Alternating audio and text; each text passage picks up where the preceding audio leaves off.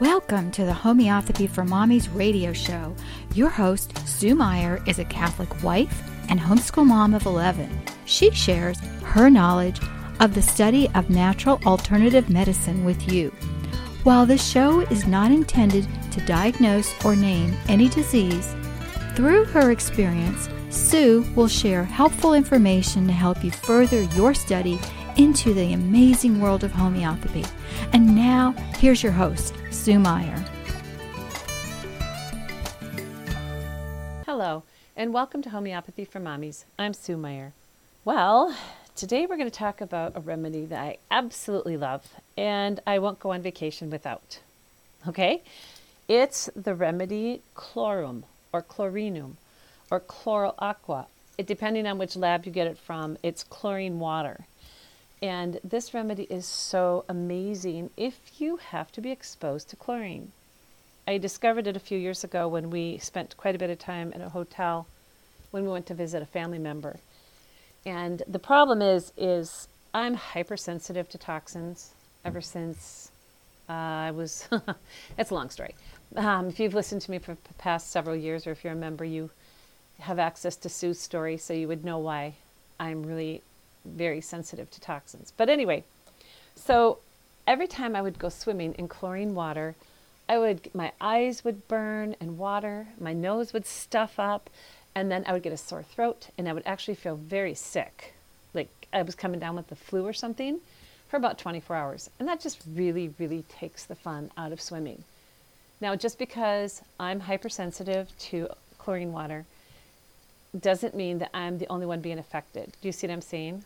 Yes, my body is extremely reactive to it, but everyone has to deal with chlorine as a toxin when they're exposed to it. Young, healthy bodies seem to slough it off real easy, but that doesn't mean they're not being affected. Okay, does that make sense?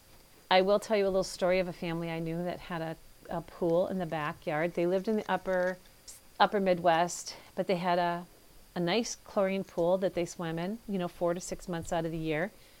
And three of the four children all ended up with severe autoimmune disease like Sjogren's, brain cancer, and another autoimmune disease. I can't remember right now which one, but they all had something very serious.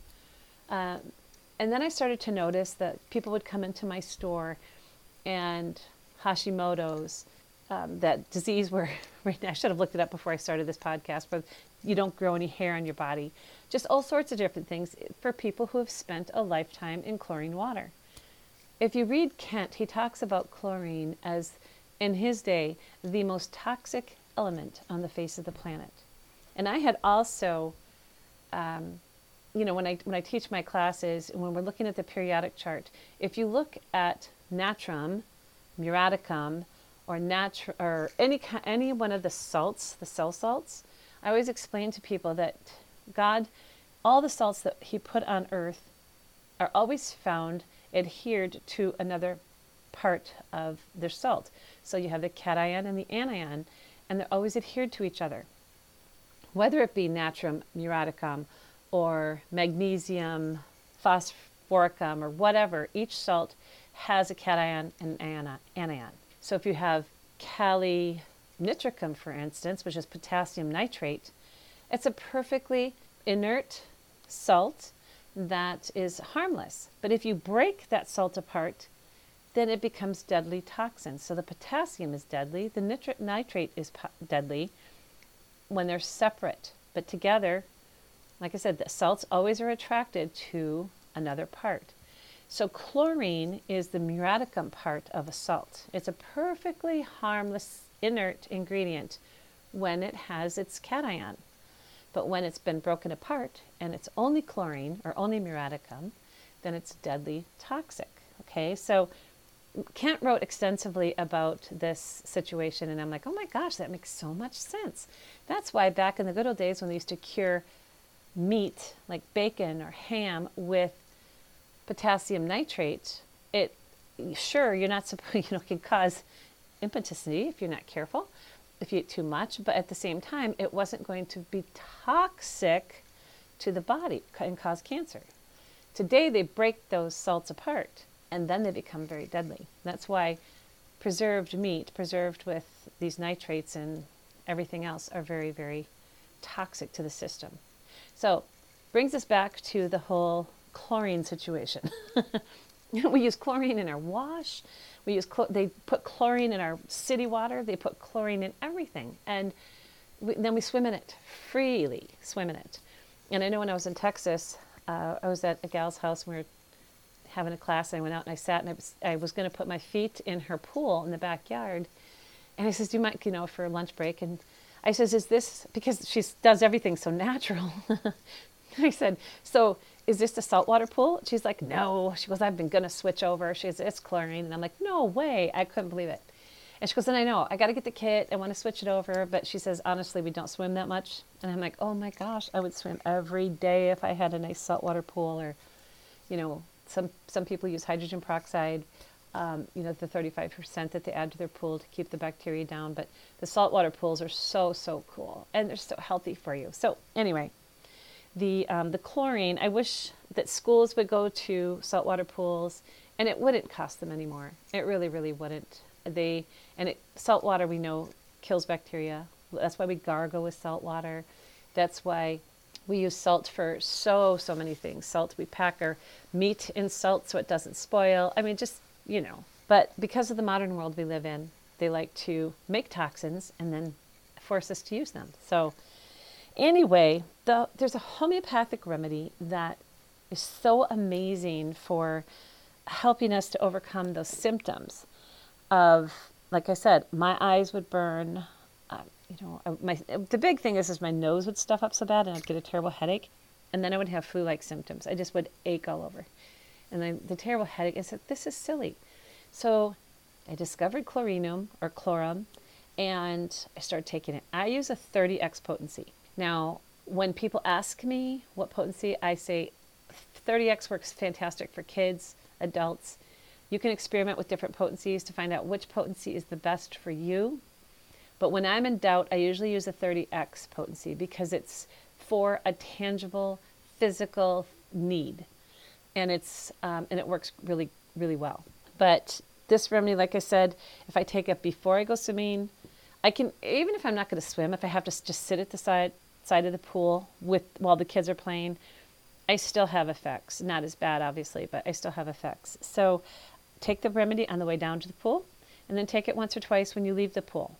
Don't take it in the pool room, because that strong chlorine odor can cancel the remedy itself. You don't want to ever open a homeopathic remedy in the presence of strong odor.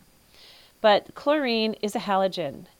And it can't, like I said, it can be either a gas or a liquid. In either form, it is deadly to the systems of the human body. And I'm not making this up. This is science, folks, okay? It's not like, oh, man, you're just so paranoid. No. Okay, there's days I feel paranoid, but I'm not. It's always based on some fact. And then it's like when the realization hits you that this is really serious stuff, why haven't I thought of this before, right? Then you get angry, and you go through a whole process of, anger, then sadness, then fear, and then maybe back to anger. And then you have to just go through the full circle before you said, okay, what am I going to do about this? I have to figure this out. I have to keep my family healthy. What am I going to do? And so you order the homeopathic remedy, and you just carry it with you when you go on vacation, carry it with you in the summer if your kids are taking swimming lessons or whatever.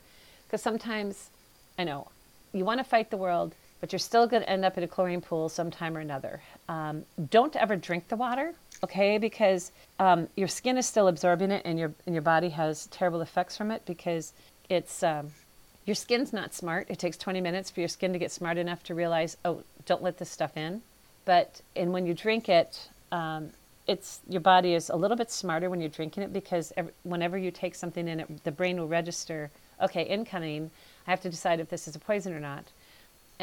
But the thing is if you're drinking every single day, a homeopathic remedy is not going to help you, because you have to get rid of the triggering factor, and you're just going to become more and more and more toxic all the time.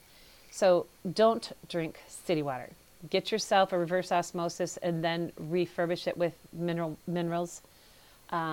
They have systems now that we can do that. We can either run them over a babbling brook, like pebbles and stones to re-mineralize, or you can just add back the Himalayan salt to the water.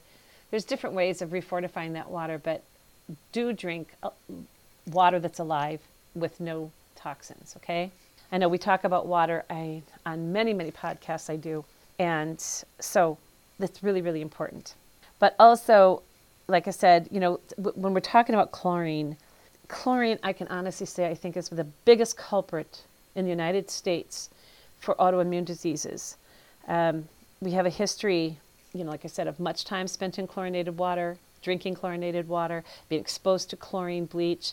I mean, it was the big salvation of, you know, in the late 50s. Use chlorine bleach. It kills all germs, and it's fantastic for your, you know, whitening your diapers and you know, just it was like antibiotics for every other use besides illness. And so everybody used chlorine for absolutely everything. And here's the kicker. I remember when there was some bacteria in the pipes. It wasn't our water itself, but the pipes, because they were old of our well. And so they told us to pour chlorine down our well. My husband's like, we have to do it because the county said we have to do it. And I says, oh my gosh, have you not been listening to me all these years? I said, sweetheart, just pour hydrogen peroxide down the well. It will, you know, so he did. He poured, I can't remember how much down, but he poured a little more, a little excessive.